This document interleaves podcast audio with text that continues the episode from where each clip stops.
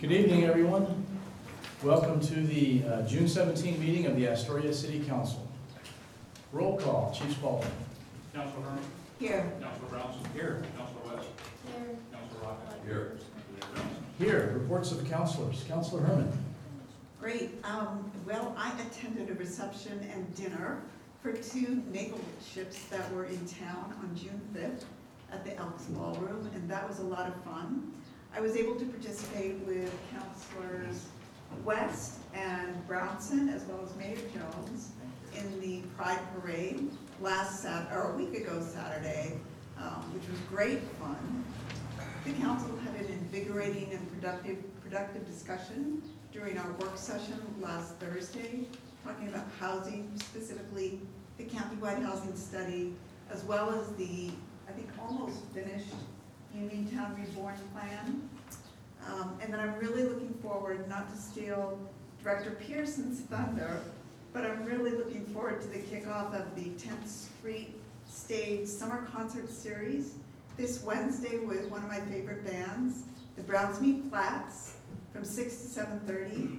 Um, the street is blocked off, shut down, between Duane and Exchange Street, so you can dance. It's a lot of fun. They're juicy cookies, and it's great family fun. This weekend, of course, is the Scandinavian Midsummer Festival. And finally, I'll be having my third Meet the Counselor event a week from Wednesday, the twenty-sixth, from four thirty to six in the flag room at the library. So I'd love it if you want to show up. But as always, you're always welcome to meet with me at another time. Just let me know. Thank you, Councilor Brownson. Thank you.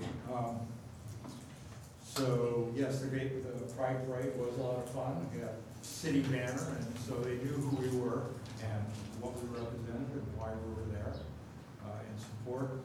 And um, and again, I'll second the work session. It was uh, I think it was very productive. We had three hours where we talked about Uniontown Reborn and Clatsop County Housing Study, uh, both of which, particularly the housing study, gave us some pretty good insights. I've been to a couple of presentations um, of that study, but they were just presentations to the, one was with the uh, with Clatsop County, and it really didn't have a lot of detail to it. It was just an overview. And so to be able to dig in and, and for them to provide us with more detail, more recommendations, uh, more things to think about, and uh, it was really helpful, I think. And. Um, And then finally, I will have a Meet the Counselor event. I've been having it on Saturday, the third Saturday at nine o'clock at three cups of coffee, and I'm going to change up. And uh, I'm actually going to have it at the flag room at the library this Friday at noon, from noon to one thirty. So um, I hope we'll see how that works out, and see if we can get more people to come down and discuss what's going on in the city. So that's all I've got. Thank you. Thank you, Councilor Quist. Uh, well, um, I had a great time at the Pride Parade as well. Actually, the entire Pride weekend, uh, there was just a whole lot going on, and that same weekend was also Goonies weekend. And I want to thank Chief Spalding and the Chamber as well for helping that go uh, incredibly smoothly. I talked to the residents up in that neighborhood before and after, and they both felt like it went. They were prepared for the worst, and. Um, They said, everybody that I spoke with said it went really well. So it was uh, a collaborative effort that I really appreciated in, in protecting those residents' um, privacy. Um, also, uh, last week I got to go up to the watershed with Public Works Director Jeff Harrington and Nathan Crater, and that was one of the coolest days I've ever had in Astoria. It was amazing. I think it was. The weather was record hot that day, which I love, so it was um, fantastic to see the watershed and then get a tour of the public works departments and meet some people in facilities. Um, ironically, there were two public works employees sitting behind me at the Blind Pilot Show. When I wasn't bartending at it, I got to watch some of the music, so that was really cool. Um, and yeah, I'll just reiterate how you useful the, the housing work session was for me. I've read uh, all of those appendixes twice, um, and it's data that I feel like the council really needs to figure out the type of housing um, that we need and why. Um, and also I, I left with a much better understanding of what's going on in Uniontown. So I lived there for about thirteen years, and um, I no longer do, so I'm no longer up on what's happening with it. And I, I felt like that work session was really useful in uh, in educating me on, on what's happening at that end of town. Um, and lastly, I'll just mention that I also have a meet and greet, another one this Thursday um, at four thirty at Oliver Hall. And I've posted it just about everywhere I can think of, but I'm, I'm hoping there was a great group that came last time, and, and I hope for the same this week, so that's it. Thank you, Councilor Roddick.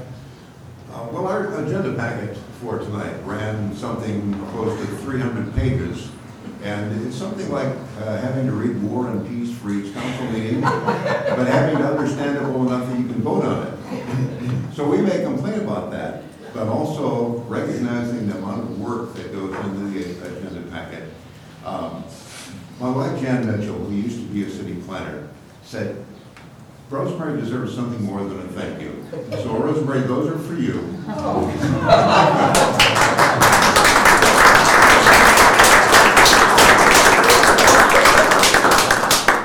And I really appreciate uh, the fact that you were so careful with the agenda packet and, and, and Brett, while your department works, where you make it as understandable as you can, and you highlight and you annotate everything so that we have no excuse for really not getting it. And, and I recommend that.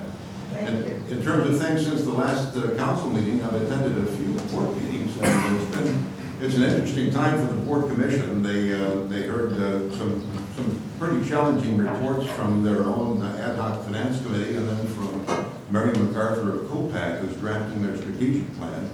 And then in another meeting, uh, three out of the five commissioners discussed whether it was time to replace their uh, executive director. And I just wanted to let everybody know that tomorrow night is when our next meeting is, and they will be taking up those questions tomorrow night. And uh, the regular meeting starts at four, and they're, they're going to have a special session at six to discuss the executive director. Um, I represented the city uh, at the CREST budget meeting recently, and that will be finalized by the CREST board on Wednesday. I've done a congratulatory dinner for the young people who are graduating from the Astoria High School Alternative Education Program at Gray School. We had a nice feed for them, and that went really well. Uh, I attended a talk by economist Ernie Neely about the effects of big timber in Clatsop County. Uh, enjoyed another work session with my council colleagues last week. Uh, heard a presentation organized by Congressman Bonamici at the Barber Center uh, about some of the threats of ocean warming. And uh, then attended a concert at Councilor Herman's home to kind of get away from council business for a while, and then another one the next day at Circle Creek uh, by the North Coast Chamber Orchestra, which was done for the North Coast Land Conservancy, and got to hike some of their trails down there afterwards. So if you haven't been to Circle Creek, it's a great place. It's reclaiming what was farmland and turning it back into what it was before we all got here. Uh, and it's really a beautiful place with some great trails. That's it. Thank you. I guess the difference between the agenda packet and War and Peace is I finished the agenda packet. Yeah, but I don't think they're going to make a movie of it. No one's going to watch it anyway. So uh, in light of our uh, schedule tonight, I'll simply say uh, ditto Councilor Herman and Councilor Rocca's uh, Congresswoman Bonamici, Ocean Acidification and Ocean Warming Panel. It was a busy couple weeks. And uh, changes to the agenda, could we take item six, uh, our final item six G, and move that to the front, Mister Estes, because I think we have Miz Steele, very busy county manager, and her counterpart are here, and I hate to make them wait for two hours to get to their agenda topic. So we'll move that up. Uh, consent calendar. Uh, the items on the consent calendar are considered routine and will be adopted by one motion unless a member of the City Council requests to have an item considered separately. Members of the community may also have an item removed if they contact the City Manager by five p m the day of the meeting. And I understand there has been a request by a citizen. Yes, Pamela Matson McDonald had asked this item to come on, one item to come off the agenda, I understand, through a request uh, through the Works Director. Uh, she said she wished to testify about that tonight. She's shaking her head now. However, if you wish to testify, that item needs to come off the, the consent agenda. Miz Matson McDonald. I would like to testify. that the item needs to come off the consent agenda. So that item is um, item five B, authorization to award contract to Greensmith Landscape, uh, Landscapes for landscaping services at tourist-related sites. Okay. I didn't do that. Um, I, I understood that you wanted to testify about that, correct? Yes. And that's, and so when you made the statement to our parks director that yes. you wanted to testify about that, yes, then did. that that necessitates the item to come off the consent calendar. Why? Because we don't take testimony unless there's a request from a citizen or the, or the council. Uh, we're, we're doing as you asked, Miz Matson McDonald. Okay, thank you. All right, and uh, councilors, are there any items you wish removed or from the consent? All right, then could we have a motion to approve items A and C through E of the consent calendar? I move we accept the consent calendar items A, C, D, and E as presented. I'll second that. Okay, roll call vote. Uh, Chief Crutchfield. We'll need a motion in a second. Oh, so do we, do we get a second? Yeah, we got a second. Second, okay, okay. Councilor Martin? Aye. Councilor Branson? Aye. Councilor West? Aye. Okay, consent calendar item five B. So through the two thousand nineteen twenty budget, the council has designated funds to continue the practice of contracting with landscaping companies for the care and maintenance of tourist-related properties that would enhance their beauty and allow them to be cared for at a higher standard. After soliciting bids to local landscaping companies, Greensmith Landscapes L L C has provided a bid of eighty-six thousand nine hundred seventy-two dollars and sixty-four cents for the services which were outlined in the city council packet. A solicitation of bids was advertised in the newspaper and was sent to several other companies. Seven D's was the only other respondent and provided a bid of one hundred two thousand nine hundred ten dollars. It is recommended the city council approve the landscape services contract for tourist-related sites with Greensmith Landscaping L L C in the amount of eighty-six thousand nine hundred seventy-two dollars and sixty-four cents. Any council discussion? Any public discussion? If you'd like to speak to this issue, would you please come to the podium, give your name and address, and you'll have three minutes. Thank you. I would like to have this renamed as, excuse me, the river walk from Astoria Megler Bridge to Olive Road. On uh, the Astoria River Walk from Megler Bridge to Astoria. There's no bridge in, in Olive Road, but I would like it to be named the river walk from Astoria Megler Bridge to Alderbrook for the river walk. It's more sensible. Thank you. Thank you.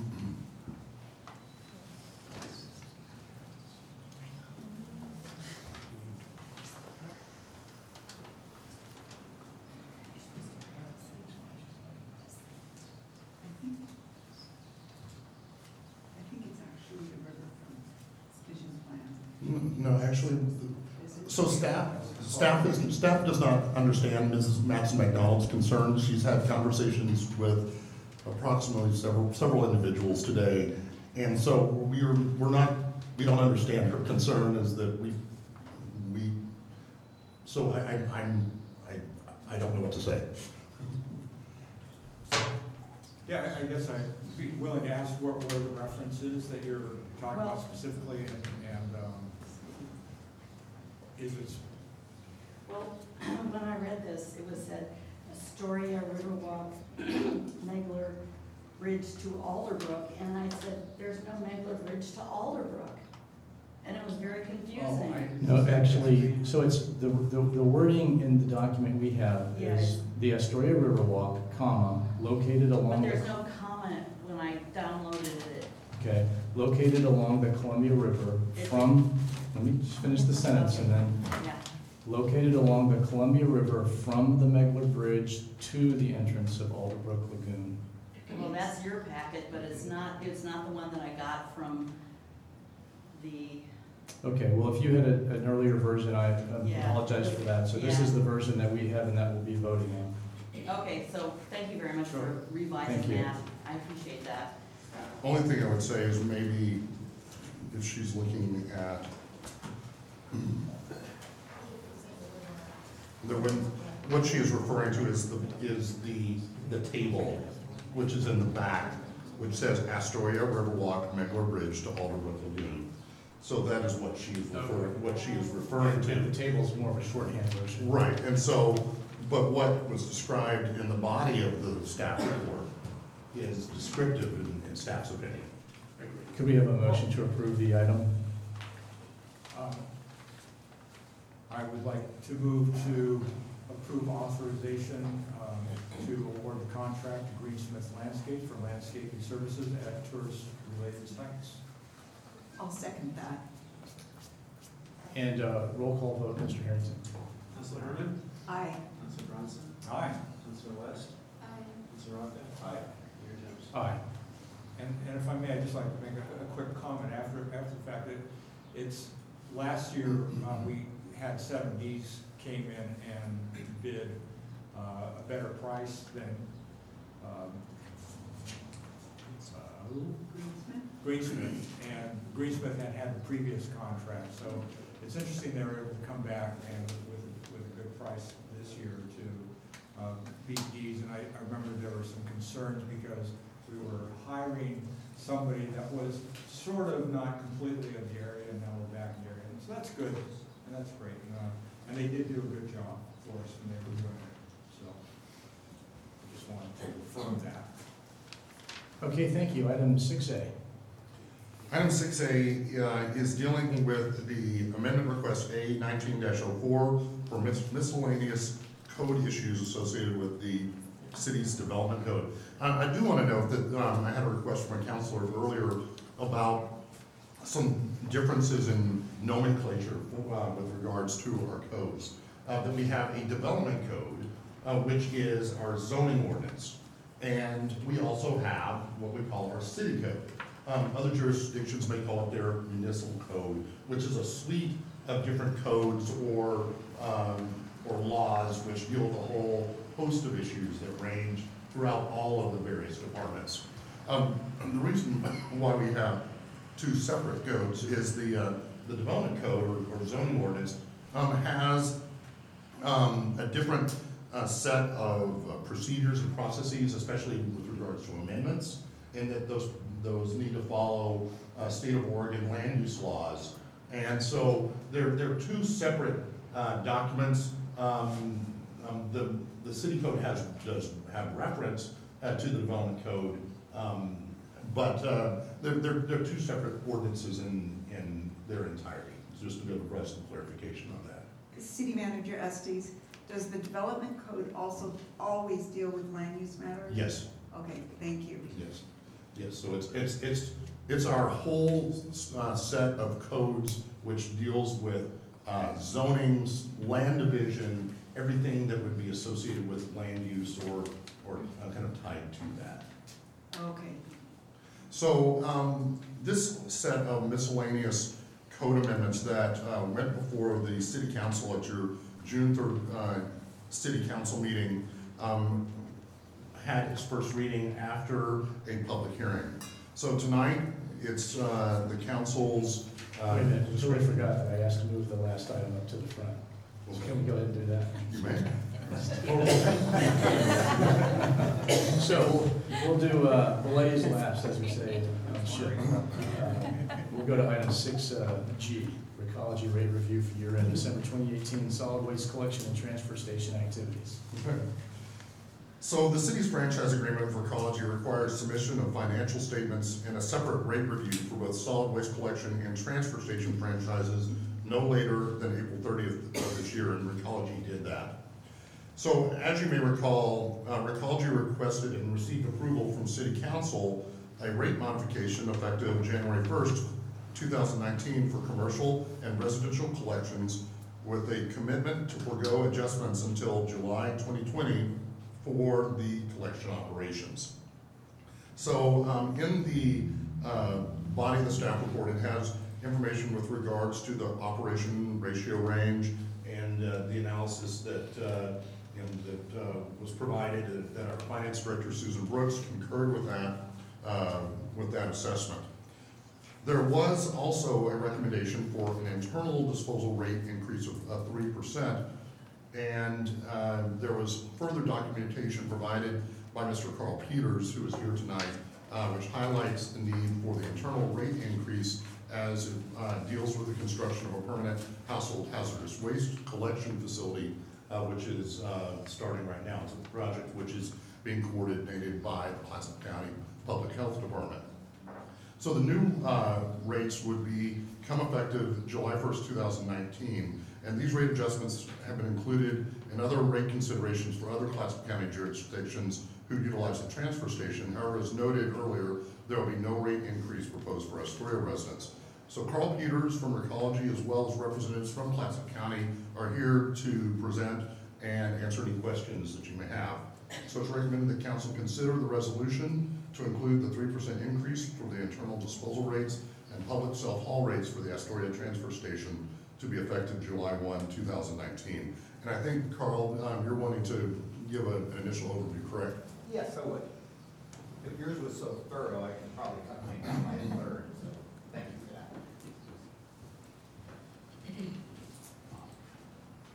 that. You know, things are serious when these come out. Not yet. Mayor, council, staff, thank you for the opportunity to be here. And Carl Peters, General Manager, Recology. Um, maybe before I begin, with your indulgence, I can give a quick recycling update. I think it's kind of valuable to, to get it into record. And I know there's some new faces up here, so I'll go quick and be brief, recognizing that there's a lot of other things probably covered tonight. Three quick things I like everybody to know about Recology. One, we're one hundred percent wholly owned company. That drives and makes a big difference in the pride that our employees take and the things that they do, because they are owners of, that, of this company. Uh, of those employee owner shares, sixty percent of them are owned uh, by minorities or women. So we're very proud of the diversity that we have as a company. And we think, again, that's a big strength of ours. Third thing, we're a resource recovery company, which is just a fancy way of saying we're a recycling company, not a landfill company. And when we start having conversations about recycling, we think it's important to know that uh, those inherent conflicts that might exist if we were a landfill company don't don't exist with us, because that's not how we make how we make our money or how we plan our business models. I think the most important thing I can tell everybody about recycling, it's continuing and it's not being disposed of in a landfill. There's a lot of news stories out there saying a lot of troubling things, um, but recycling is still happening. Certainly in Astoria, certainly in every franchise that we take care of uh, in the uh, state of Oregon. Um, on behalf of a constituent of one of the counselors, I reached out and asked our, uh, our processor, which is Pioneer Recycling in Portland. I said, since all this China national sword and all this news has come out, are you throwing more recycling away? And his answer was simple, quick to the point, no. I said, what's changed? He goes, nothing, we're just doing a better job of pulling out all the stuff that was never supposed to be there in the first place. And we said, good, we're really happy to hear that. And said, where is it going to? And he let us know where all the material's being shipped. A lot of it is going domestic, and we're still seeing more mills that are probably coming online, hopefully, in the next couple of years. Um, so, but that wishful recycling, he said, that's probably the biggest challenge they have. Um, we've uh, started rolling out our W A P M posters, stickers, oh shoot, I forgot my neat little yard sign back there, um, that are available for folks if they really want to help advertise and drive people to that website, because uh, we want to help keep promoting it, and we'll keep doing it through social media as well. We also did send out a uh, trifold to all the residents. It was really important, again, to get very simple, straightforward recycling tips out there. I think, as we mentioned, we want to remind folks on the yard waste, if it grows, it goes. So we wanted to keep talking about that, to try to drive more of that material into the bins and not from the trash. I have a note to remind myself to let folks know if you didn't get one of these, we did have one batch that we thought was inventory, and somebody looked at it and goes, crap, they got mailing labels on it. So our apologies, but they're all out, and if you haven't gotten one, you should be getting it within the next day or two at the latest. Um, In addition, uh, a reminder uh, of uh, upcoming availability of the smaller bins for recycling and yard waste. Um, you know, we'd like to see that participation rate get over seventy percent and stay up, and stay up a little higher. And so we're hoping those additional bins will make that easy. Maybe for some folks that passed on it because they didn't want to deal with the size of those bins, So as soon as we're clear about the delivery date of those, we'll also send that note out as well to let folks know that they're available. And real quick, H B twenty twenty, I think everybody heard that passed. You know, people are real happy or they're very sad. Uh, but that's the uh, statewide bag ban. And as promised, we did order seven thousand reusable bags for the residents of the city of Astoria. Uh, not clear yet on the delivery date, and I, once we know that, then we got to kind of figure out, well, how do you distribute those? And I'll be honest with you, I, I don't have that figured out, uh, whether it's through stores or through events when Rhonda's working, but we'll, we'll get to work on that. But bottom line is we want to make sure that they're here and that they're available uh, for the residents. Um, and October twelfth is our art show. So mark your calendars, it's a great, neat, recycled art event. Is there any question about recycling? I'm sorry, I tried to go quick, be mindful of time. No, but I'm glad you brought that up because I think that was a question many of us had. Is there, is there still a point to us doing the separation and so on? Yep. There is. There, there is. And then it's still getting shipped out. It's just slower and costs a little bit more. Uh, but again, social, environmental, there, there are just so many reasons to continue doing it. And uh, this says a lot about communities and their commitment to do those things. Um, Oh, no, go ahead, Carl. I, no, I was just going to go ahead and uh, talk real quick then about the uh, transfer station uh, rate review, and uh, the city manager says I think he kind of covered most of my points, but I'm going to put these on just so I don't misstate something. Um, as you know, we currently pay Clatsop County three fifty per ton on inbound trash from all sources uh, to fund the H H W collection program. And with the construction of a permanent facility uh, point nearing completion, it sounds like we'll hear about that. The county requested that we increase that surcharge to five dollars per ton, effective July first, twenty nineteen. So this will increase the, uh, this will be applied to the trash delivered by Recology trucks, as well as trucks operated by Warren and Camp Riley. And uh, again, as, as, as mentioned, we've sent all those notices out to everybody. They know about it, or they've been presented to those city councils, and those have all been approved.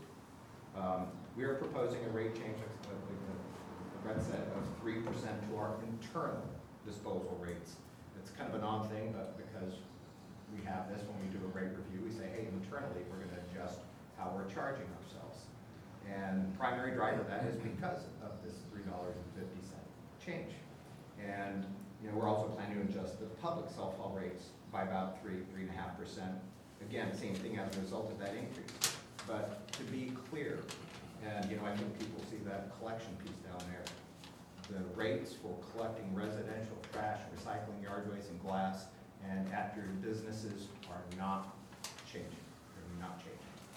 This just has to do with our internal numbers and these external trucks that are coming in and those self-haulers. I have a quick question. Is there an easy way to go onto your website and find out what's being picked up which week? I was just trying to figure out when glass is being picked up, and I couldn't find it, but your staff was very helpful on the phone. Well, I'm really glad, and you know, like a lot of companies, somebody at one of our offices had an idea that they could make our site look a little simpler, and it didn't quite work out that way. Well, it's beautiful. The best, the best place to simply find it, honestly, is go straight to Facebook and put in Recology Western Oregon. Oh, I didn't think of that. Every month, We, we throw the new calendar up there. Oh, great. I'll let people know that, okay, as well as myself. Yeah. And then um, they mailed it to me, and I. And I'm just wondering, you know, if you're still recycling or selling on recyclables, how come other companies aren't doing that? Why are there all these news stories?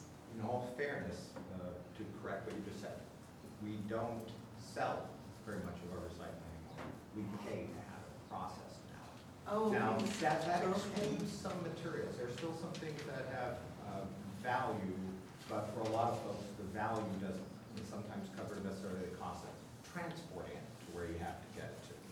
Uh, so things like uh, cardboard still has some value depending where you're at. Okay. Uh, glass has some value depending where you're at. But then, too, it also depends on who you have your relationships with and how good they are and what they do. And we, we're just very fortunate to be associated that does a great job of managing the stream that we give them, and uh, they're able to continue to market. I think some of these places that they have challenges with, I, I know one that I can think of, but I won't say where because my phone will ring tomorrow, but you know, our our manager uh, on one side of the freeway went to city council very much in the way that I did and said, what would you like us to do? You know, this is what it would take to continue to recycle. We think it's the right thing. And the city said, yeah, we agree. We want to keep doing this. Some places, they don't ask that question. They just go, look, it's easier to just not do it or to throw it away. Um, sometimes it has to do with how they store the material. Uh, and or what the material might be. If they store it outside and gets wet, it doesn't have value, so they might have to throw away for that reason. Um, but I can't speak necessarily to why some places have a challenge. We just know we're fortunate to have a good processor that has still been able to move our materials for us. Great, thank you. You're very welcome. Yeah, just, just real quick. So I, I was, you say that um, Pioneer Recycling is doing a, a really good job at separating out the stuff that shouldn't be in there. I'm wondering, because I know there's also been, you've been trying to emphasize for consumers, in this case, contributors, um, to do a better job of sorting. Have you seen that improving? Has the product been better that you're receiving? Or is it still? It's still got its challenges. I, yeah. I, you know, doing things like this we think will help, um, and more mainstream it becomes. Um, it, it, you know, believe it or not, I know some folks don't like bag bans. I, I think I mentioned it the last time I spoke from the city council, and I think there was also the bag ban meeting that we had here. Uh, these sorting facilities like Pioneer, um, most of them would tell you that twenty percent of their labor is spent pulling plastic bags. Right. Um, and so, like our material that we get out of McMinnville, where they've had a bag ban for a couple of years, I mean, you can visually walk in and go, wow, that looks better. There's not as many plastic bags around. So I would tell you it's it's slow. It's getting there. Okay. Uh, you know, a lot of these stories, it does get people's attention. The fact that I know some city council are getting calls tells me people care. They're trying to do better. Um, I think they have a hard time with some of these plants still trying to sort out. And I've said this before, can still can't figure out why people throw diapers into a recycling container, dirty diapers I might add, and say that it's recycling. We don't know, but it happens a lot. And yeah, I, knows it, that's the other one. In my experience, I, I can have I can see three, you know, a can for bottles, a can for trash, and a can for recycling. This isn't yours. This is just in a facility, and what people throw in the recycling is amazing. It's like, well, it looks like paper. I'll throw it in there. And it just, they, they put all sorts of stuff that doesn't go in there. So it is still that ongoing education process. And I wanted to make a, con a quick comment on the plastic bag. You know, there's a lot of discussion about whether plastic bags, you know, the economy of plastic bags, reusable versus throwaway. And I don't care where anybody comes down on that argument. I do know that when I walk down the Riverwalk or around my house or around the riverfront, I see plastic bags, disposable plastic bags all over the place. And I do not see reusable plastic bags of any kind on the side of the street. And that's a big difference. You can argue the, the economics, but the disposable ones, they end up everywhere. I think I, you know, I mentioned that, you know, they find microplastics everywhere now. You walk, you're on the beach, you probably don't even know they're there, but those microplastics are there. And uh, there are even cities uh, whose wastewater treatment plants are starting to report microplastics to the city water.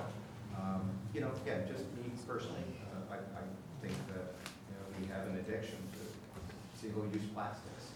And, you know, me and Rhonda's done a fantastic job at our offices, kind of walking around going, no, we're not going to do this. How if we're going to present ourselves this way, we have to act that way. Sure. So kudos to, to Rhonda. Uh, I'm still struggling with it at home. Half the things I buy, I'm like, my wife gets those things. Instead of flossing, she uses that crap. Please, why do you do that? Yeah. And, and just a couple other things. So the yard signs, are we allowed to put up those yard signs? So that you can have small signs like that, and in, in, in you can have some small signs like that in residential zones. It's that something like that would be. A, I, I can stick one in my yard. Yeah. Yeah. Okay. And then the compost bins, the smaller ones. How small are the small ones? So the small ones are going to be sixty gallons as opposed to the ninety gallons. Okay. I remember when I was in New York City, they had little compost buckets for the the waste, and they were actually, you know, yay by yay, just enough for yeah. not no yard to be, but, but the, the kitchen debris. So okay, thank you. Thank you. Are there any other comments? Can I, can I just say thank you? That that um, and that your the thing you that you mailed out this year was really helpful. Thank you. Uh, we yeah. have it posted. I read it. I showed it to him. I'm like, here, this helps us. It makes it a lot easier. So so it was really helpful. And I'm really glad to know about the Facebook page yeah. because I too have struggled. I've struggled, so it's good to know that we can just print that calendar I, out. I do too. I'm concerned. Yeah. My neighbors always look at me, try to go, what a week it is. But the same thing, every time I've called to ask, they've been great about being able to tell us exactly what and when, so it's really helpful. And my last comment is your collection rates at home and at your businesses are not going up. Yay. Thank you. Can I just add something really quick? Sorry, I don't want to steal Mike's thunder. But um, you can go to the Clatsop County uh, website and uh, the Clatsop County Health Department Facebook page and watch the construction of the household hazardous waste facility. It is getting exciting because there actually are walls going up now, and so uh, we're being optimistic that hopefully come August uh, it will be open and ready for use. So. Thanks, Miz Dill. Mike, did you get to say anything also, or is that covered? Uh, let's see. Uh, I highly recommend Mike McMinnville, Clatsop County Public Health Director. Uh, I would definitely recommend going to our website. We have a chronology from last October to now, and uh, I go out there every week and snap pictures and say, "Good job, guys!" And uh, we're getting real close to having it done. So, um, and more on the reason why we asked for the, the internal fee. Um, you know, when we started this project ten years ago, the cost of doing it was about half of what it is now, and uh, because of the place we put it on, an old landfill. D E Q back then didn't realize what exactly we were up against. Now with all the stuff we had to do, the cost was quite a bit higher. Um, operating the household hazardous waste facility too is going to be fairly expensive. And after calculating out the three dollars and fifty cents surcharge wasn't going to cover it, we want to make sure we have our costs covered so that people can bring those things in for free. That's the goal. So we realized there's a lot of pent-up need. We're going to plan for that in August, and we're going to have uh, some big events so that we can like the stuff that's been out there. I know I've fielded dozens of phone calls about it, so um, we'll be ready. Great, thank you very much. Thanks. Thank you.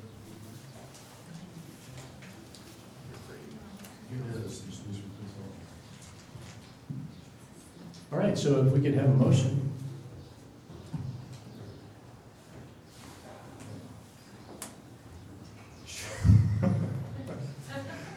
I would like to move um, that uh, the resolution to include a three percent increase for the internal disposal rates and public self-haul rates for Astoria Transfer Station uh, be approved.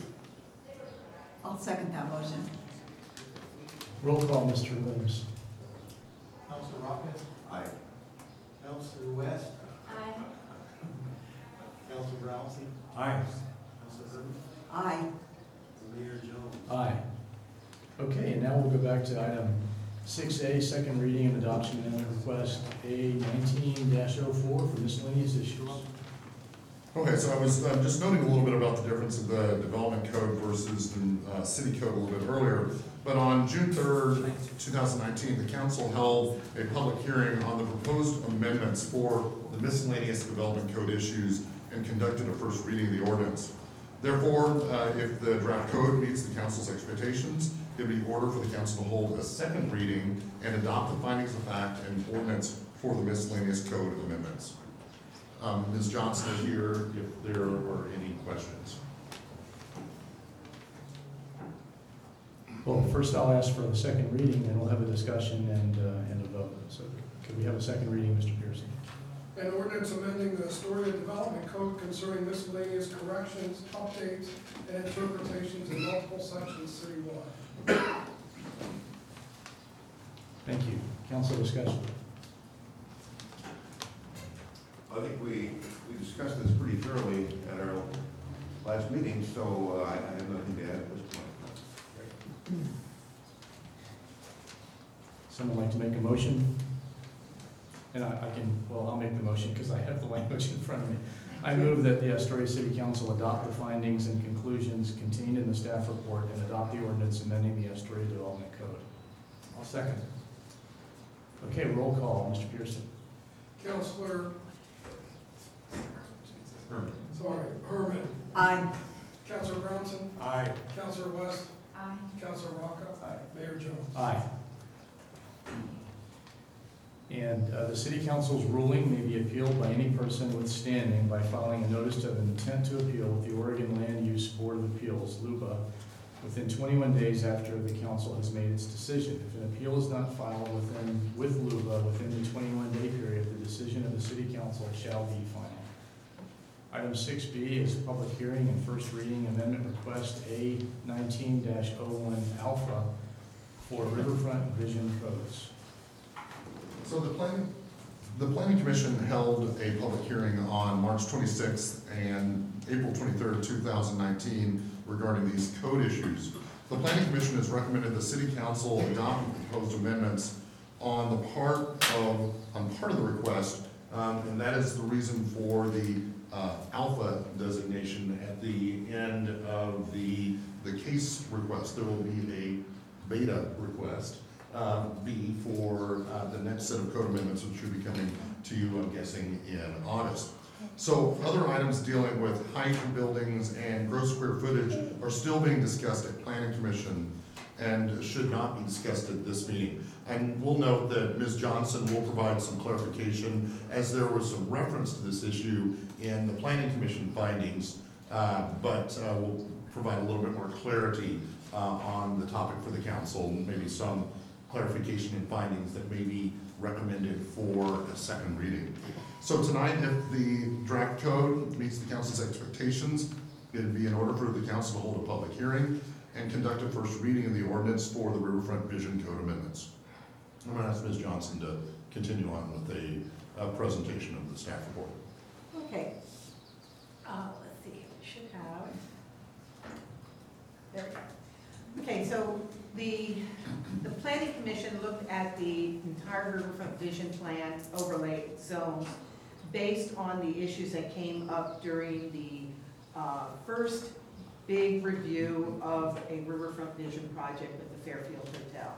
And if you remember, there were clarifications that needed to be made and uh, some interpretations of various codes, and the council on an appeal had problems with some of the language which was not clear or concise to as to the way the Riverfront Vision Plan had intended. And so what the Planning Commission did was they looked at all of the different sections, and through this process, the issue of the building height and the mass of the buildings seemed to be the the two biggest um, issues for the general public. The City Council had set, suggested that the Planning Commission look at all of these codes, and even had suggested a twenty-eight foot height limitation in the Bridge Vista area. So with the additional discussions and the volume of the rest of the amendments that were not uh, objectionable or contentious, the Planning Commission broke the project out into two sections. The second part is the height and mass and the step back issues for the Bridge Vista area, the gross square floor area, and two potential plan districts. These issues are not for discussion tonight and will be brought back to you after the Planning Commission has an additional public hearing and makes a recommendation. Um, what is before you tonight is clarifying conflicts within the code where one section did not quite jive with another, uh, adding clear and objective design standards for residential development. That is a state requirement when you have residential development, so that developers can go through an administrative review rather than going to a commission. Uh, and they have to comply to the letter of the code to use that process. Uh, it's also clarifying how to apply step backs, uh, existing versus new construction criteria. There was a problem during the appeal where it was not clear which criteria applied to which. So we reformatted uh, so that it specifically looks at existing versus new construction. Um, we added facade variation standards. So what that means is instead of having a blank wall with just uh, a few windows, that the, the facade may have to undulate, or it may have to have additional architectural features to break the, the side or the facade up for some architectural variety. And then there were miscellaneous reformatting and clarifications throughout the entire code. Uh, the documents that were sent to you included the annotated version, which was as we were developing the different codes, why were we changing it and what it meant. And then there was the actual ordinance itself, which put everything in numerical order. And then there was a list of the proposed amendments just in a, a list format for easy reference. Those are all of the documents that took out the height and uh, mass from the documents proposed for adoption. The staff report, or what the Planning Commission adopted as findings of fact, still referenced height and mass in that document. Tonight, you will not be reviewing the findings of fact or the staff report for adoption tonight. You would be holding a public hearing on the proposed amendments. For your next meeting, staff will be revising the findings of fact to remove all references to the height and mass, so that the findings of fact that will be presented to you for adoption at your next meeting will be clear and will reference the fact that those are in part B of this amendment. So I apologize that that wasn't done ahead of time. It just got away from me, and I neglected to have that done. Uh, so you can take a rose back. Only one. um, so with that, uh, some of the other things are fairly minor in here in the amendments, but if you have any questions or specific issues, I'll address those. I mean, I, I have a few questions, but I think that you just clarified, and I think that this is what Brett was saying earlier, that those should be for next time. I had just read through and, and have seen a lot of numbers about height and mass. And just to be clear, so the plan district's language will also not be in what we will potentially be looking at next week or next meeting. Correct. All you're looking at is the, um, the ordinance that you have in your packet tonight. That is correct. Okay. And it does not include height or mass or the two plan districts. The only time the height and mass showed up incorrectly was in the findings of fact. Correct. Okay, thank you so much. But there's still quite a bit in here. I mean, that... The references to it? Yes. Well, I've already been through it, yes. Yeah, and I, yeah, I'm sure you have. And thank you, first of all, Rosemary, for all of your work. I, as I've said before, um, you have that institutional knowledge that if we didn't have that to rely on, I don't know what we'd be doing, honestly. Um, I mean, Brett's, Brett's got a lot of it too, but you've been here, I don't know how many years? forty? Yeah. Um, just one little note, I didn't realize the entire stretch of the river trail wasn't called the River Walk. Right. Correct. The river trail is the entire length from the port to Alderbrook. The River Walk was the formal walk between sixth and seventeenth from, from the uh, sixth Street Viewing Tower to the Maritime Museum. And that was because that was a more formal Uh, type of construction with concrete sidewalks and bollard lighting, but that was the river walk was just a small portion of the entire trail. Okay. If I get into er any area that I shouldn't be discussing, yeah, let me know. Um, first of all, I was fortunate to be able to sit in on the design review hearings last year where the Fairfield Inn uh, went before the commission because I was not on the council at the time. And then I sat in on the council appeal hearing. Again, I wasn't on the council at the time. Um, and I'm just wondering, one of the big sticking points was the word retain. The developer made the argument that it couldn't, there's no way that a new building could retain characteristics of the building that didn't exist there, and I won't, we don't need to rehash that argument, but I'm just wondering, how was that addressed? What we said is that we broke out um, new construction from existing construction, and we put in the word respect rather than retain his any historic features. And so we also uh, kind of reformatted so that historic versus non-historic is a little bit clearer. But we took out the word retain, and so on new construction, it's so that you respect any historic design in the area. Okay, but what if, for example, there aren't any um, adjoining or in the very near vicinity historic buildings? I can see a developer making the claim that, well, what am I to respect? There's nothing visible. Right, and it's not necessarily historic. That's where we have it clarified so that uh, you're also respecting the the general development of the area. So if you have an area that has um, smaller buildings, then we want that to be respected rather than large buildings to, to overpower.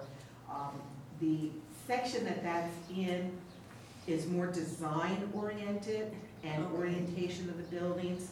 And so by By identifying which buildings and what area that it'll be referred to, um, I think will help make it clear, and separating out some of the historic from the non-historic review. Okay. It may not be perfect, and we may have to revisit well, again, but it's the best we can come up with right well, now for a way to do it. And Mayor, may I also comment? You know, these are uh, subjective criteria. And there is subjectivity built into this. So that's where the findings um, are prepared by, in this, this issue, case this issue, the design review committee. And ultimately, if there was an appeal, decided upon by the city council. So there, there are the clear and objective standards, as Miz Johnson had referenced, which is required by state statute, which says if you follow a prescribed set of, of guidelines, there is not a design public hearing, but it's it can be built outright. However, if uh, the developer wishes to do something that is different than the, the clear and objective standard process, then they go into the the, um, the process which has subjectivity associated with it and interpretation. And I want to clarify: the clear and objective are only for residential. Correct. And so all commercial, with, with uh, a hotel or a commercial building do, does have to go through this subjective list. Okay, um, and this is an area where I may be um, accidentally wading into territory I shouldn't be, but on page one sixty-three of the agenda, so, or so, article. So you, if you would give it maybe the document, because um, Miz Johnson, so you have a, a paginated one oh, in your packet, okay. And she will not. I wish I could scroll through my agenda quickly, but it's um, it's page one sixty-three, Article D. But um, to quote from the document, it states that development should be designed so that structures are not substantially different in character from, the word I'm having trouble with is adjacent buildings, in terms of size, mass, or architectural form. Now, I'm concerned about the word adjacent, because to me that means a building right next door. And I just remember the Fairfield Inn, and this is where, shut me up if, I, if you need to, um, used the Astoria Warehousing building as an example of a building that represented the mass of buildings in that neighborhood. Right. And that's got to be far and away the largest building in the city, I would guess. What we did, one of them. What we did was we defined, we have the definition of adjacent, which is contiguous to, but then what we were looking at is, um, somewhere in here, it does say that we're looking at buildings within, visible within three blocks of its historic. Okay. And so that kind of narrowed it down, because uh, there was reference in, reference to buildings in Uppertown or Uniontown that weren't visible from the site. Uh, we also are looking at um, in a situation where you had the Astoria Warehousing was is a large building and it is adjacent to that site. We'll be looking at the entire area within visibly three blocks and not just that okay. one building. And while that one may be large, other buildings in that area were smaller in size, and so you'd be looking at that entire area, not just saying it's it's as large as that one building. All right, so adjacent in this context does not mean next to. Correct, it's visible within a three block area. Okay. From the public right of way. Um, and then regarding the parking requirements, we had a question from a constituent. So parking garages, and I don't know, this may be right. Okay. They're not part of the square footage, is that? The parking garages were not part of the gross square footage. During this review process, um, it, there was a suggestion to remove it, which would make the building smaller, because you have that, you wouldn't have your uh, garage plus the number of rooms that they wanted for a hotel, as an example. But what we were, the Planning Commission discussed was what that does is encourages open parking lots, which are visually a problem as much as larger buildings. And so they opted to leave the garages as part, as excluded from the gross square floor area to encourage enclosed parking rather than surface parking. That makes sense. But then with that, under the next meeting, for the next uh, part B, they are looking at limitations in height and size of building. And so even though the garage may be excluded, the overall mass of the building would be limited. Okay, that, I, did, I didn't understand it before, but that makes sense. It's to encourage not surface open parking. Okay. And just a comment that the grass is again not being cut in front of the old Stephanie's cabin, and so too bad somebody has to be reminded, but I think it makes, you know, a statement on our community, particularly in our busy season. So, but thank you again, Rosemary. You're welcome. So yeah, I want to just um, add on there if I could with regards to the question about the Tuppender parking. You know, we, we look at buildings like Uh, Doctor Park's medical building, where there's the the Tuppender parking there, and you know a lot of you know to be able to get that that building mass and be able to have that Tuppender parking, you know, makes more efficient use of our of our already limited built environment, and that was kind of the, the approach and the justification, at least, that the Planning Commission took in saying, okay, let's allow allow that to not be included in our overall mass to be able to encourage that type of building. Yeah, I, I, oh, sorry, a follow-up question on the parking, um, it, and forgive me if this does go into height restrictions, but is there language to talk about um, how many levels, for instance, the parking is or could be? No, we have not uh, addressed the number of levels. Okay. I'm, I'm assuming most of them would be single level for temporary parking. But yeah, but what I think, as Miz Johnson said, what will be discussed is there will still be an overall cap and the, the building height. Oh, okay. This what that will be coming at your next next, the, well, next planning. This is talking about mass in terms of how much, what is the total amount of of enclosed area that could be mm-hmm. use of a building is, is is what's being talked about here. Thank you. Yeah, I'll just real quickly just like to say thank you again for the work you've done and going through that. Um, what I see so far uh, looks really good. Of course, there's subjectivity in it, but you've really done some nice narrowing and some clarifying and, and taking, having a vision of, of what we might, might be looking at. So I appreciate that work, and I can see it being really helpful. So thanks. Thank you. So at this time, I'll open the public hearing. Does anyone object to the jurisdiction of the Astoria City Council to hear this matter at this time? A person speaking tonight should address their remarks to whether or not the application in question meets the necessary criteria, and if not, state why. The applicable criteria are listed in the staff report and may be obtained from the interim community development director, Mister Estes. Failure to raise an issue in person or by letter to the council means an appeal of that same issue will not be permitted. If you wish to speak, please come forward to the microphone and give your name and address and your testimony for three minutes.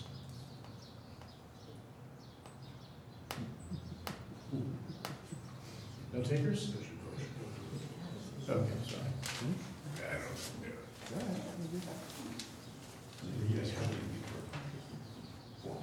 know. Okay, and so before you begin speaking, sir, I'll just, let me finish the, the language I'm required to read. So, uh, as applicant is the city, no presentation is required other than the staff report. Uh, presentation, and now we'll do presentation by persons in favor of the application. Are you in favor of the application? I should have said that before you got up, so no, my apologies. I'm, I'm a, a, a resident of one of the buildings that would be blocked by the okay. applicant's building. So, well, we're not and, discussing uh, a specific building tonight. But I, I'm, I'm going to probably be in a category of perhaps against the application. So yeah, if, if I, uh, again, apologize for not reading that before you got up. Is there anyone who would speak okay, uh, in favor of the application? You could, there's a seat right here if you just like Let to the real estate developers talk. Okay, it sounds like there's no one taking me up on my offer to speak in favor of the application. So, sir, you can come back on up. We haven't taken any of your seconds away yet. Okay. A person's against the application. What about in court? Right. We, we have a, one. Apparently we get to clog, get clogged by cars and they all need to have parking spots. Uh, perhaps an off-site parking can be arranged and have, uh, you know, car jockeys move their cars from the front of the hotel to uh, a place where they can park. That doesn't seem to be In, in the in the plan of most of these developments. They just want to level everything and then stick a bunch of cars in it. Okay. Perhaps the developers would like to, you know, establish submarine parking and they could put it all under the river and uh, you know, be out of sight and just still have plenty of room, as long as they can keep from having the shipping run over it. Could we get your name and address before you? Robert Clark, one forty-five. Second Street. Thank you very much, Mister Clark. Is there anyone else who would like to speak against the application? Again, are you going to ask for impartial? Yes, impartial. Are you asking for Please, impartial? Yes. And please state your name and address. Yeah. Uh, Lisa Morley, forty-nine oh eight uh, Cedar Street. I would like to ask if it's possible. Rosemary's going to look at this. Can we also maybe think about some, not height restrictions per se, but uh, aesthetic restrictions also on the parking? Because I think that's, I think big ugly parking lots are just as bad as any other big ugly building. So I'd like to see if we can think about adding some architectural aesthetic components to the to the parking structures as well. And this is impartial because it's not about A, it is about B. I do have, I don't know how to ask this when the, I, I did also not know until tonight there's a difference between the river walk and the river whatever. Correct. So the river trail. So I think my question is, I know it's for B, but are there potentially going to be different height and mass restrictions between those two uh, categories? Because I would hope to see uh, consistency between the river trail and the, and the river walk. That's all I have. Could I respond just generally? Sure. Just my understanding, or just for clarification, my understanding is that we're not just doing D D O, that we're, we're actually, a lot of these things that we're doing, we're applying to other overlays as well. Um, I'm not sure if all the high mass, you know, all, all these things, but we are sort of looking beyond D D Os for consistency. Yeah, maybe it's, I guess maybe, I'm gonna ask procedurally, Mister Procedurally, Mister City Attorney, and that the city is the applicant. Should Rosemary respond at the end, or do you have any concerns with her answering council questions along the way? It's a legislative hearing. You can handle it any way you like. So, Miz Johnson. Okay, to answer a couple of questions. Uh, number one, the parking areas, we currently have landscaping requirements that would help buffer parking from the pedestrian ways. There's internal landscaping requirements also. Uh, for any uh, parking within the building, the building envelope design criteria would apply to the parking area also that is within the building. Now for the um, question about the river trail versus the river walk and the design issues and question on height, mass, and scale, the code that's before you right now does not address the height issue or the mass or the bridge vista. It does address the criteria for design review throughout the entire area for clarifications. The urban core portion of the Riverfront Vision Plan is second street to sixteenth street. And the urban core portion, which happens to be the river walk area, has not been codified yet. So that is the one we are still working on and have put that on the sideline for a couple of months while we finish these code amendments. The Bridge Vista, which is the port to second street, Civic Greenway, seventeenth to fortieth street, and all the Neighborhood Greenway, fortieth to Alderbrook. Those three sections of the river trail are in the code, and these will just modify or correct those sections. The river walk portion is within the urban core area, and we are still in the process of writing those, and so it's all open for discussion and public hearings when those begin. Does that answer? Thank you. Hey, the only thing I'd add on the parking lot is if it's a one service, I agree with the landscaping, but if there's ever the possibility there would be two-story parking. That would be a structure and would come under design. Okay, thank you. Okay, having given the opportunity to hear from those in favor, those against, those impartial, and the rebuttal, public hearing is now closed. Council discussion.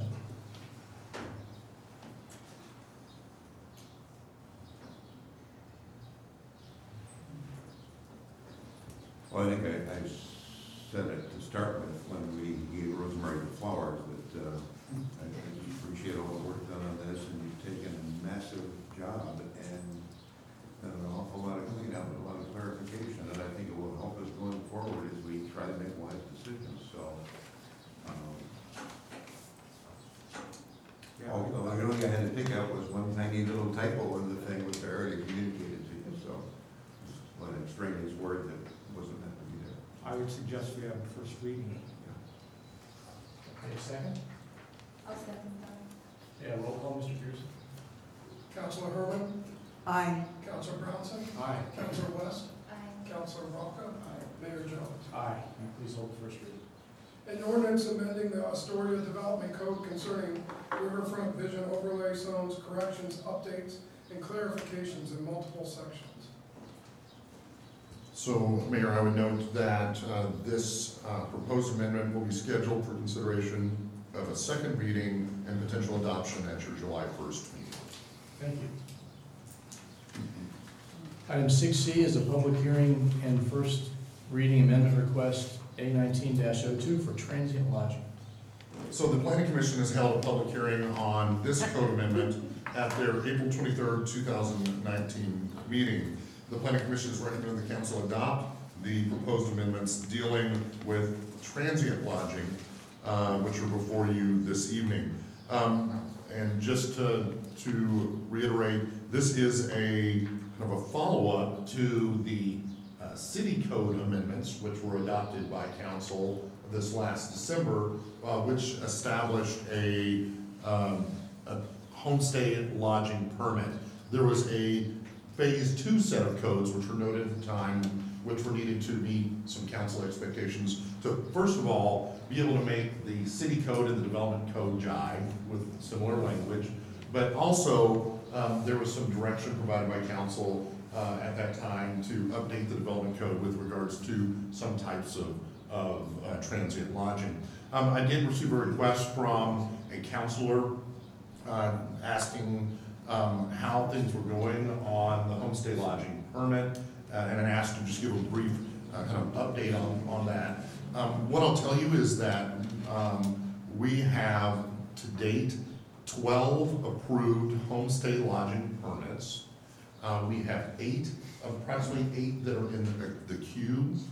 And uh, we uh, have uh, recently been contacting uh, individuals who may be operating a, a, a uh, some sort of transient lodging via their um, their um, advertising platform, um, and making contact uh, through through that platform themselves, saying um, you do not have a permit. Um, you need to get said permit. And, and so with that, we've seen um, an uptick of calls uh, that, have, that have been coming in. Uh, we also issued a press release and have been doing advertisements uh, to be able to try and get the word out publicly so that it's, okay. it's known about in, in the community as well. Um, you may recall that uh, the ordinance um, gave a time frame for individuals who had existing uh, permits to be able to operate transit lodging um, in uh, the month of June. So um, we're, what we're saying to folks is you, you need to get your applications in during the month of June. What we are telling people is, is we're getting some nervousness now where people are saying, hey, there's only fifteen more days, don't you know, don't cite me if, if I don't have it done. What we tell people is put your application in, and as long as there's progress being made, we're not going to issue any citations. Um, but um, what uh, what I would be looking at doing is, after we kind of get through this surge of, of new applications, um, I've asked uh, Heidi Duback, who is uh, working uh, to be able to manage all the homestay lodging uh, permits. She's the planner who's uh, working with, with us to do that. Uh, to go and uh, provide a bit more of an analysis and a breakdown in terms of um, how many documented um, um, transient lodgings do we see out there on online, and which one of those have been uh, have uh, received their permits. Um, we are learning some nuance about some of the platforms. Um, some of the, uh, the platforms which um, some which may have said they had a whole, a whole house rental. Um, it appears as though some of the platforms have um, only two options to select, either a room or a whole house. And if someone had an existing permit for a portion of their house which had a kitchenette in it, which again was permitted earlier, they called that a whole house rental in, in, in their advertising platform. And so what we're learning is some of these, which may show is show up as whole house rental, um, um, may not be truly what we would call a whole house rental, um, but were permitted um, and have their existing uh, permits. But we're able to resolve that um, in making those those connections. The advertising platforms don't have something that says partial house rental, um, and as a part of their their drop down. Um, selection process. So that, that's just a, a brief kind of update and synopsis on where we are. And uh, um, once we get through this kind of this latest surge, we'll want to be able to come back to council and give a little bit more detail on, on where things stand. Great. So Rosemary. Okay. Okay. So for transient lodging, um, just for the good of everyone, just to quickly review the terminology, because people use the terminology uh, incorrectly. Homestay lodging is a two, up to two bedrooms and must be owner-occupied at the same time as a guest. A bed and breakfast is three to seven bedrooms, and it can be owner or manager-occupied. Therefore, a renter could have a bed and breakfast in a home. Um, an inn allows associated uses and can be up to eleven bedrooms, and again it has to be owner or manager occupied.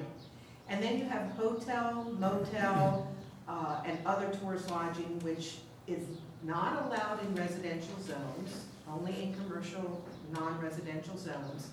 And it's lodging for guests with no manager occupancy requirement.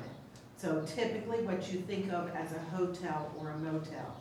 And then along those same lines, you have vacation rentals, which is a home that is totally rented out and an owner is not in residence at the same time as the guest.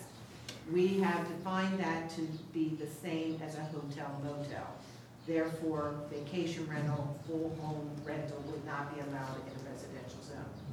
So when you people talk about Airbnb or vacation rental by owner, those are advertising platforms, and we have to classify it into one of these classifications. Your typical Airbnb is what uh, most people are referring to when they say, for us, for homestay lodging, up to two bedrooms, owner occupied. So what the city council did was you adopted city code that addressed homestay lodgings only. And as uh, City Manager Estes noted, we had to make sure that our development code, the land use side of it, was in sync with the city code. So we updated the definition so that they matched the city code. Uh, we limited the conversion and or use of existing residential units in commercial zones for motels. This was a request of the city council when uh, we did the homestay lodging. You stated that somehow you wanted to see buildings that were built as residences or used as residences do not, to not be able to be converted into vacation rentals because you wanted to protect the housing stock. So we wrote, drafted this so that you cannot convert it if it was originally built as and is used as a residence. However, we made an exception in there for buildings that were originally built as hotels with more than, I think it was three units, and uh, those could convert back to hotels even if they were used for residential. There's only a handful of those buildings, and because of the size of the buildings, the nature of the way they were built, um, we opted for that exception in there.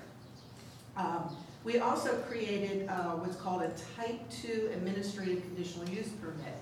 And this was intended to make it easier for the citizens and cheaper to go through the conditional use process for homestay lodging and accessory dwelling units.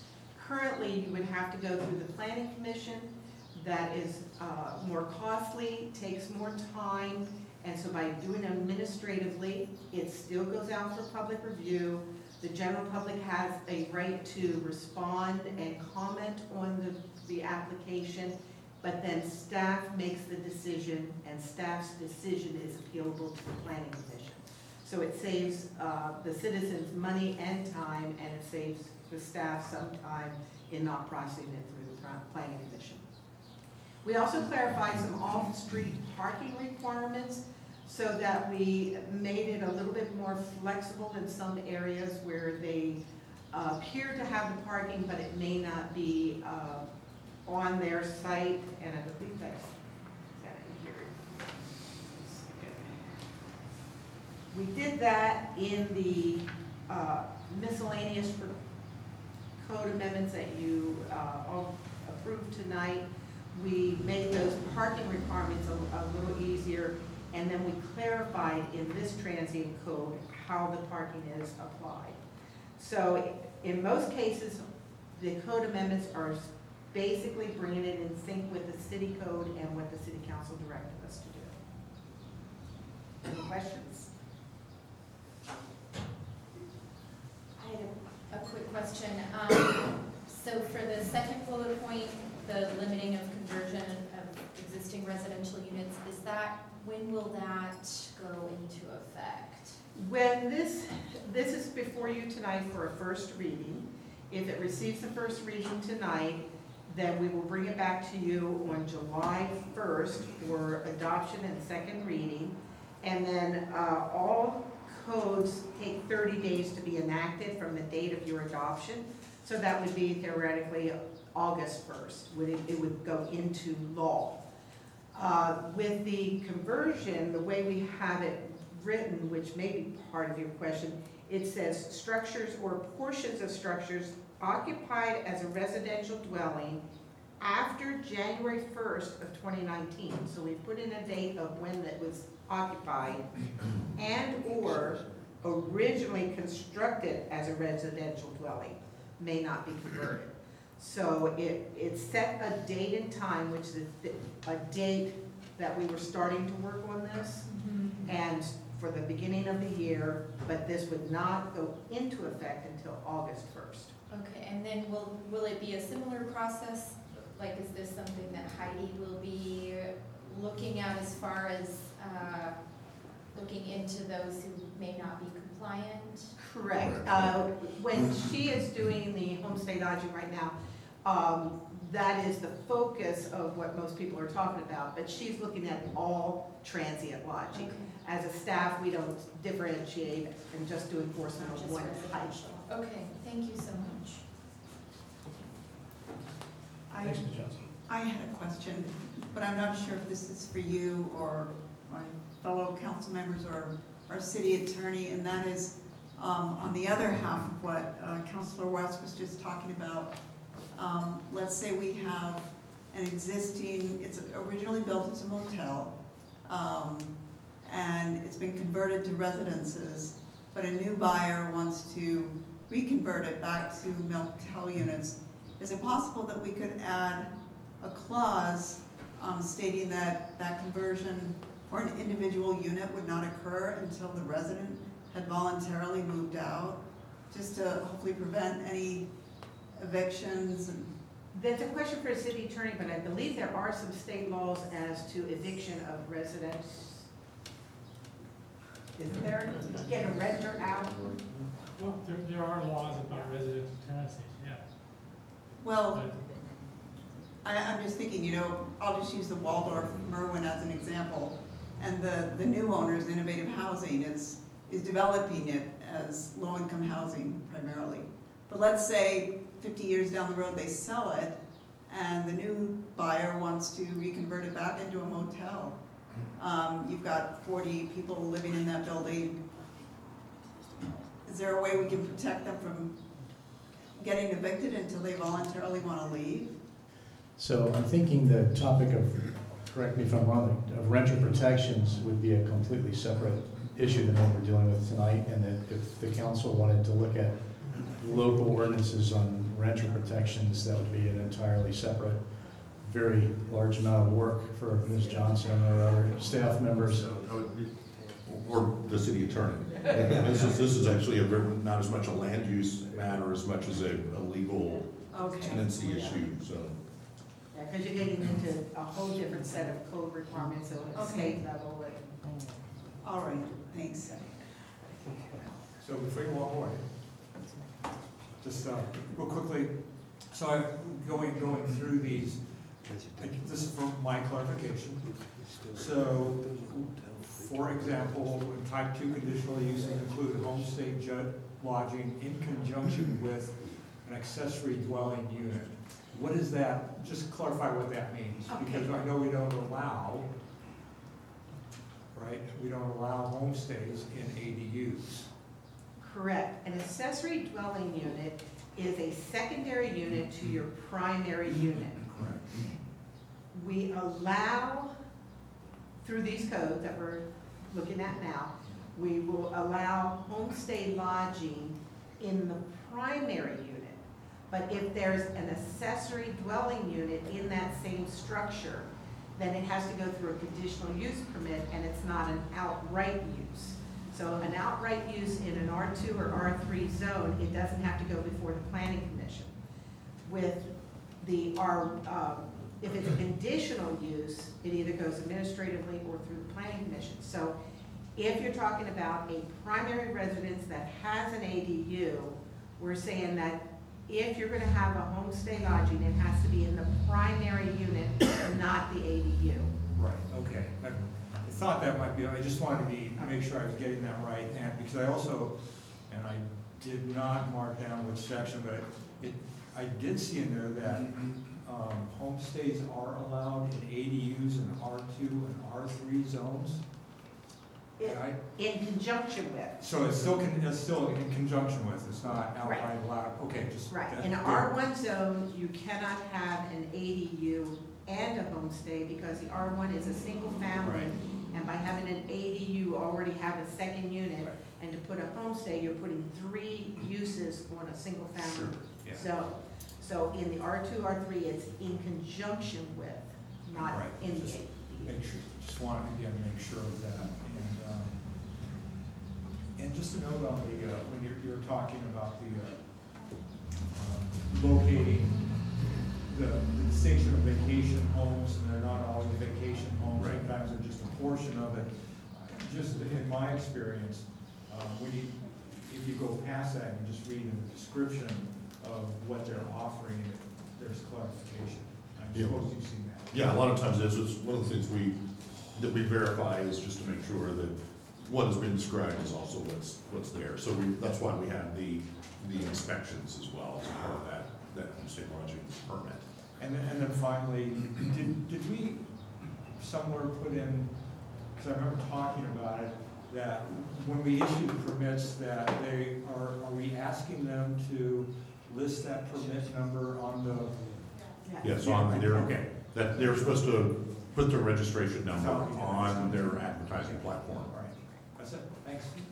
Sorry, I Appreciate have one, one quick follow-up question off of Tom's question. Um, is it possible under this code for uh, an individual to have Um, short-term rental in the main residence, but then live in the A D U? No, because the uh, homestay lodging must be owner-occupied. Okay, and that does not count even, okay. Correct, because you. They would be in the A D U, so it was saying that they had to live in the home, the primary. That's and we went back and forth on whether to allow it uh, because it's in the same building, and we weren't sure that it could open up other problems, and so for right now we decided to go with the primary unit only, and then as we get through this process more and see how it applies, then we could look at a change later if we find that's necessary. Okay, I like how it is now. Okay. I, I just want to say I so much appreciate the direction we're going in with this. Um, Shortly after we moved here a quarter century ago, we had dinner one night with Lennon and Kramer, who lived in Cannon Beach, and they mentioned to us that in the winter, they were the only two people on their block. Mm-hmm. We are proud of our community, our sense of community, our character here in Astoria. We don't want to go anywhere near in, in that direction. And I, I think the, the codes that we're putting in place, and I think the, the permit process, is wonderful. I think the thousand dollar fine is going to get the attention of anyone who wants to be a scofflaw. And we do have some of those now. Um, housing that isn't owner occupied simply isn't allowed in residential neighborhoods, and that should help us with uh, another problem that's happening in some other cities where trusts are buying houses in block to use for homestay lodging. Basically, they're commercial enterprises in residential neighborhoods. And so I'm, I'm just so pleased with the direction we're going with here. And uh, um, I hope that anybody who has been uh, scoffing at the law and, and renting their house will get the message that it's going to cost them a thousand dollars a day very soon uh, to get them to do that. So, thanks. Well, I have to comment about that. You know, there really is a difference between Astoria and Cannon Beach historically. And that, And we're very fortunate in Astoria that this is all just a, something that started here. I grew up in Cannon Beach, and when I was ten years old, after Labor Day, that town emptied out. And even back then, a huge major number of those houses were just vacation rentals or summer, summer homes.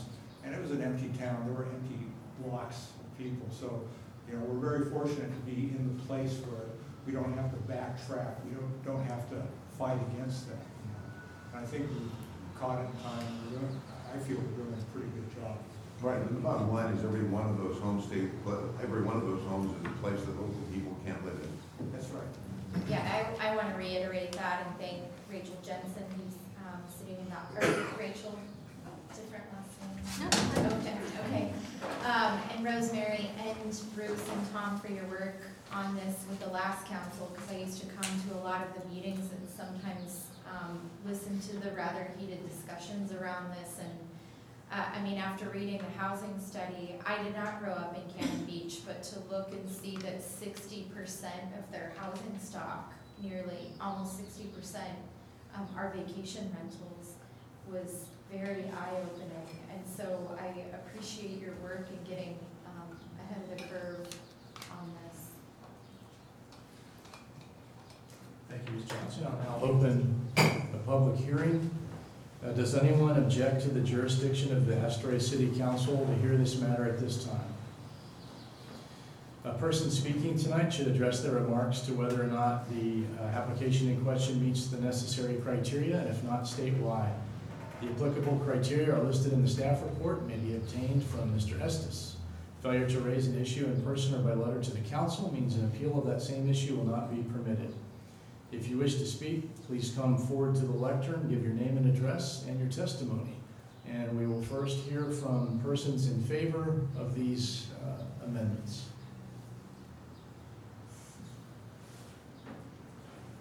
Persons opposed to these amendments.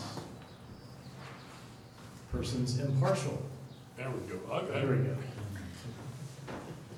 All right, take advantage of my presence here. More than one issue. Well, one of the, uh, the name and address, please. Uh, Robert Clark, one forty-five second Street, Astoria. Uh, one of the holes in this I, I find is uh, uh, hostels. Norblin has gone upscale, and so there's no longer any hostel for people with only uh, modest cost uh, uh, overnight housing, particularly. Uh, As John might understand, the bicycle tourists. We have lots of them coming through here. They, there's nothing between Portland, which has two, and Seaside, which has a converted motel for the youth hostel. So there, there is a whole category that I don't see any, any uh, anyone addressing. I'm going to just take a guess here, Miz Johnson, that what the gentleman refers to as a hostel would meet the legal criteria of a B and B or a motel, depending on how many rooms they have. Uh, hotel, motel usually, but uh, it could be a B and B. Someone could have a hostel uh, type facility as a B and B in their home, as long as it's owner manager occupied. And then we, I don't know if we still do, but we did have one hostel downtown uh, at thirteen fourteenth Street, the Norblin building. Yeah, Norblin still has hostel. I think they still have a hostel up there. No, they don't. It's a hotel, motel, or could be in there. They, they just have individual rooms with a bathroom down the hall. They no longer have multiple uh, bunk beds, essentially, in, in a room that's shared, which uh, lowers the cost for individuals. And of course, people on their bicycles don't need that much parking. Thank you.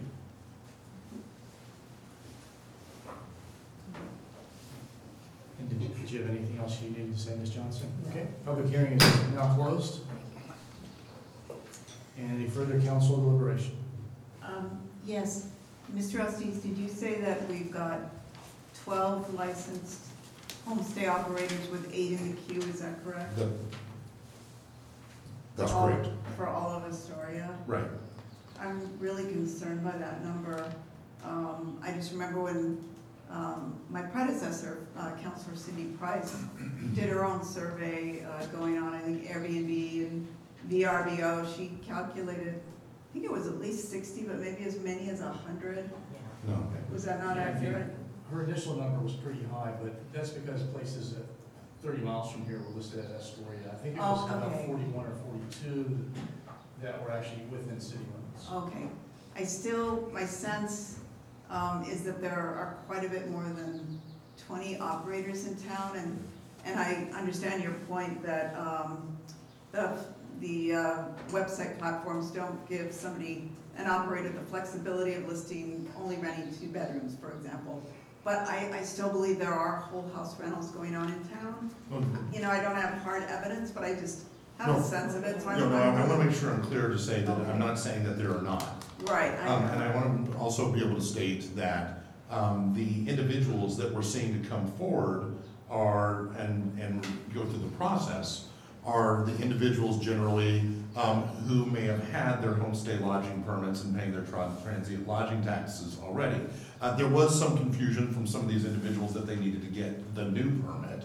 Um, and so that's what, that's what we've been seeing more. Um, frankly, we have not been seeing um, many of the individuals um, who hadn't uh, received their their uh, approvals beforehand. Uh, they're the ones who are being um, continue to be more resistant to going through the process.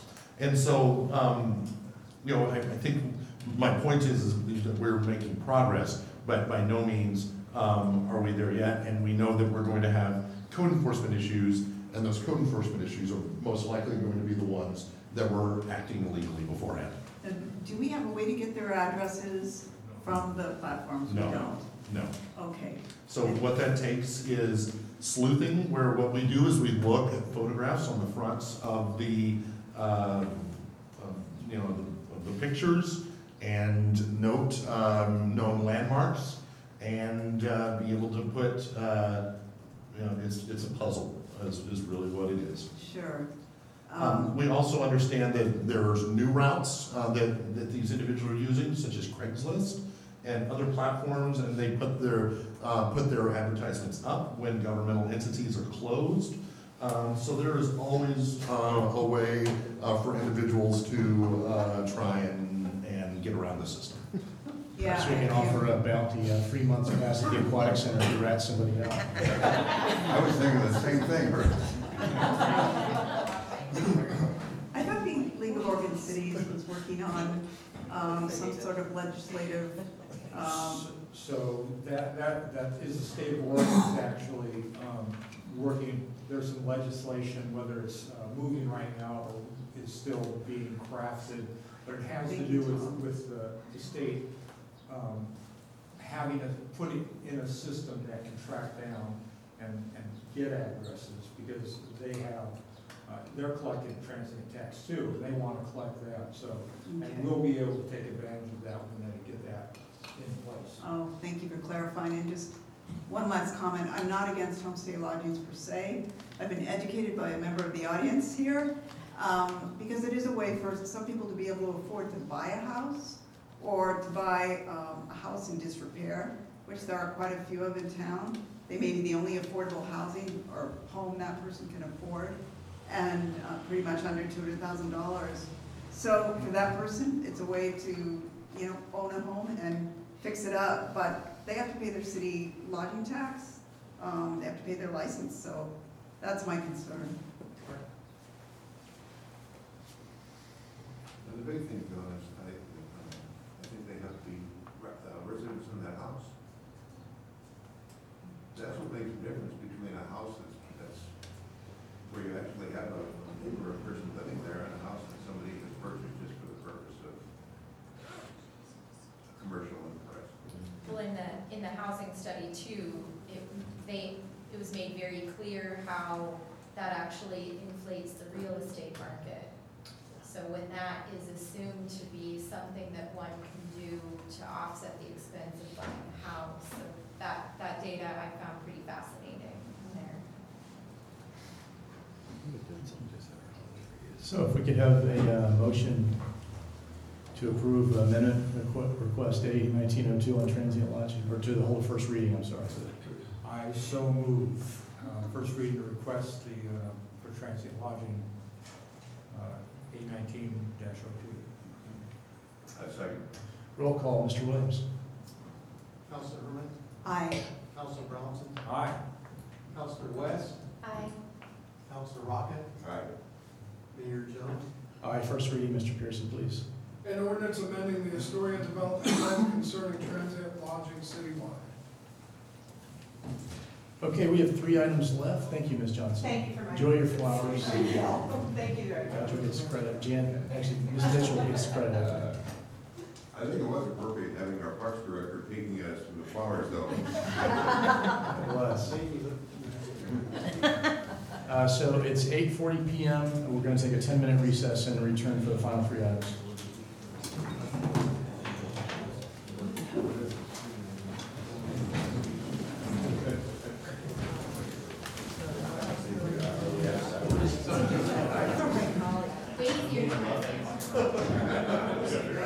Okay, we're back.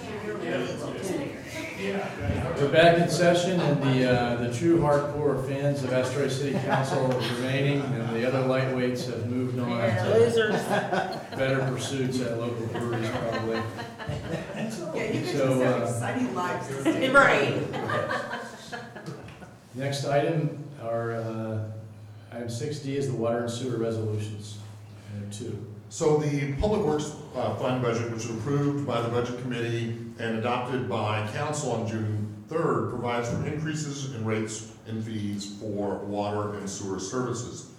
So for this next fiscal year, there's a proposed one percent increase for water rates and a one percent increase in sewer rates.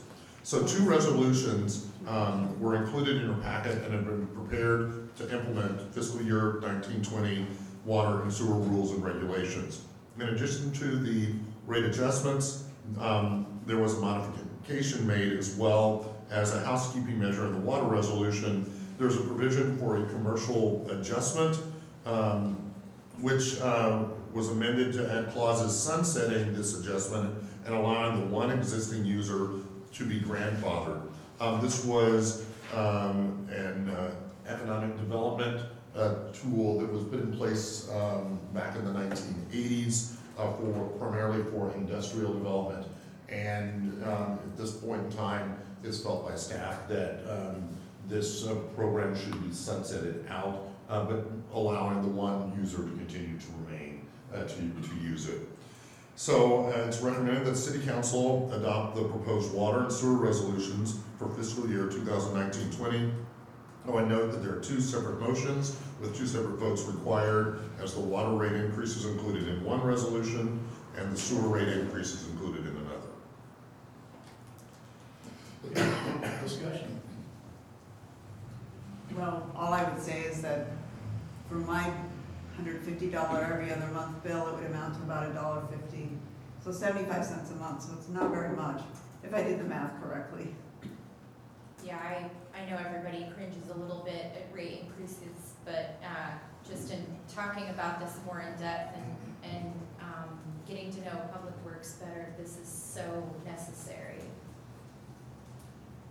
And what we've learned is that in Astoria we are drinking some mighty fine water. Yes, we are. And everybody who's wasting their money on bottled water uh, is a lot better off just getting out of the tap and saving all that money. Well, I'd like to make a, a motion to adopt the proposed water resolution for fiscal year twenty nineteen twenty. I will second that. Roll call, Mister Harrington. Councilor Herman?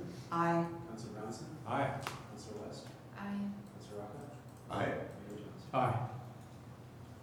And we have a second resolution, or second motion.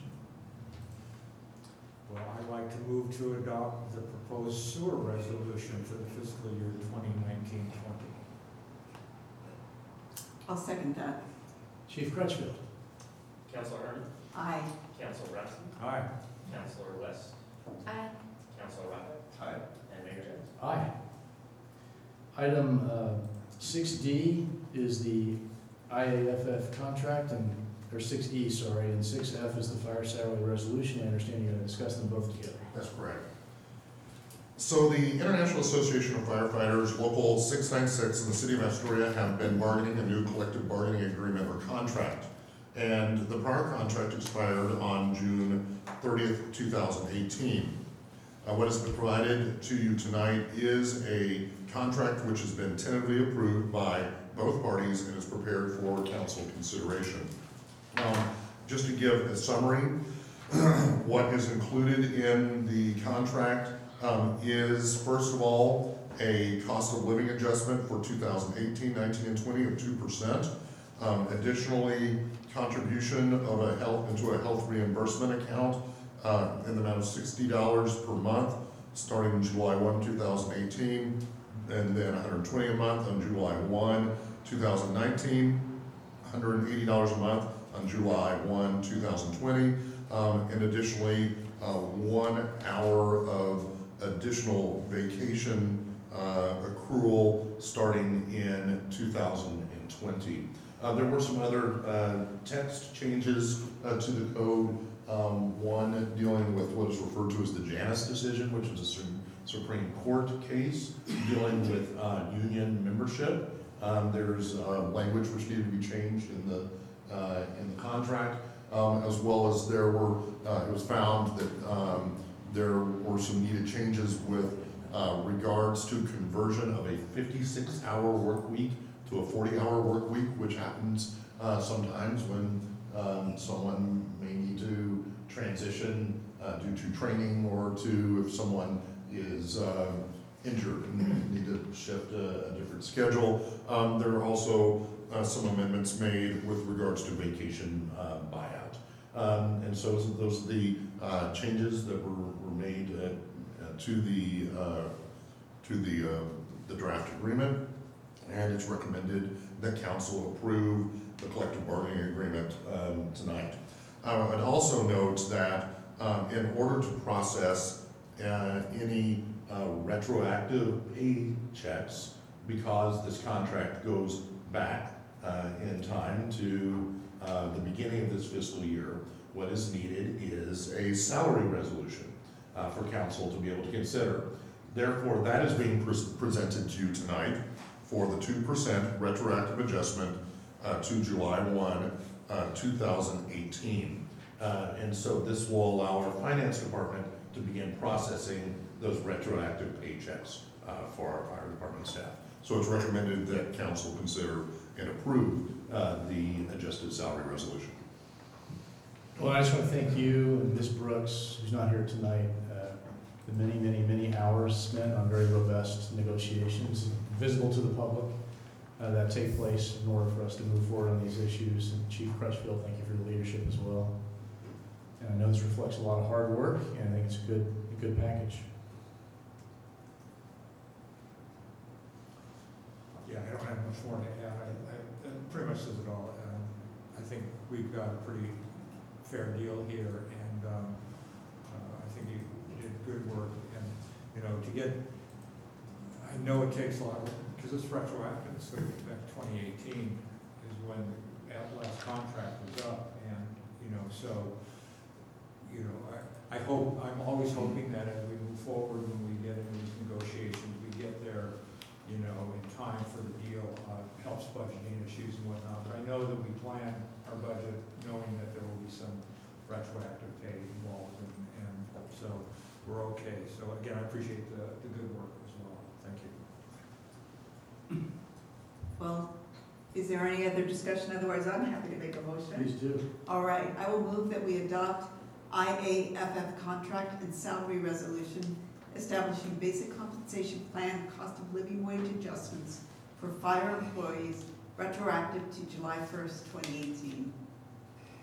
So, so uh, Councilor Woodman, we first we need just a, approval of the collective bargaining agreement or the contract before we would have the salary resolution. So, okay. so if, if you would just want to maybe just uh, have um, a, a motion to approve the collective bargaining sure. agreement, um, which would begin July first, two thousand eighteen, and then we can maybe move on to the resolution. Okay, I will move that we adopt the collective bargaining agreement with I A F F retroactive to July first, twenty eighteen.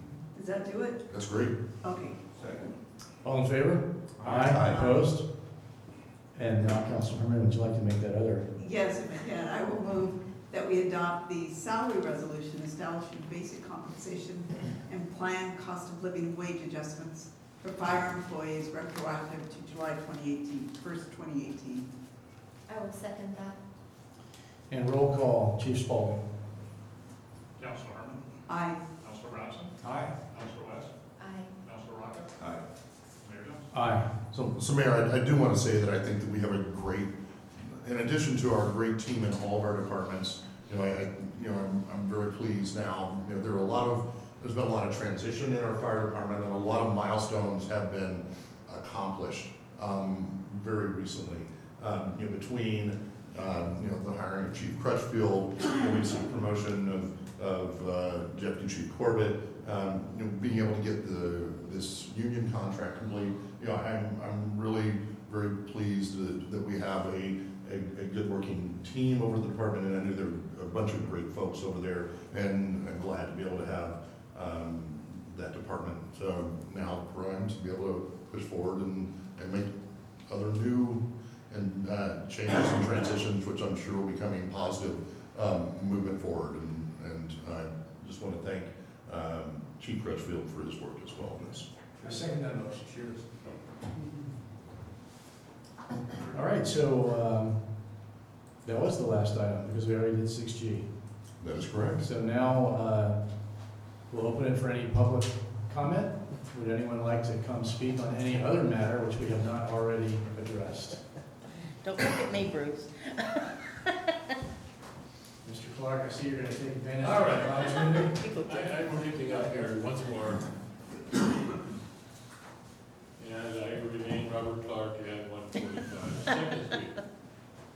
Uh, I have had multiple contacts with the, the Public Works Office on my way back from paying my water and sewer bill on the third floor, uh, trying to get a little uh, incentive to uh, take care of the large blackberry thicket on the west side of the fence of my property, which is creating uh, a, a real challenge for me trying to control it on my side of the, of the fence. And uh, so far, there has been Uh, commented, well, we'll get a work order and we'll get right on it, but uh, I'm, I'm seeing no action, so I thought I would uh, you know, mention it among this particular group and see if there's any additional uh, incentive. We can make sure that um, you have a chance to talk to Mister Harrington before you leave. The meeting's going to be over momentarily, and then he has your address, and we'll see what uh, what the status of that is. It's been kind of hard to remember my weed whacker at seventy-one years old. Maybe you'll use a little help from the other side of the fence. Thank you. Okay. Mister Clark, you know, Mister Harrington over here, if you chat with that, public works director. Any new uh, items from the council? All right, we're adjourned.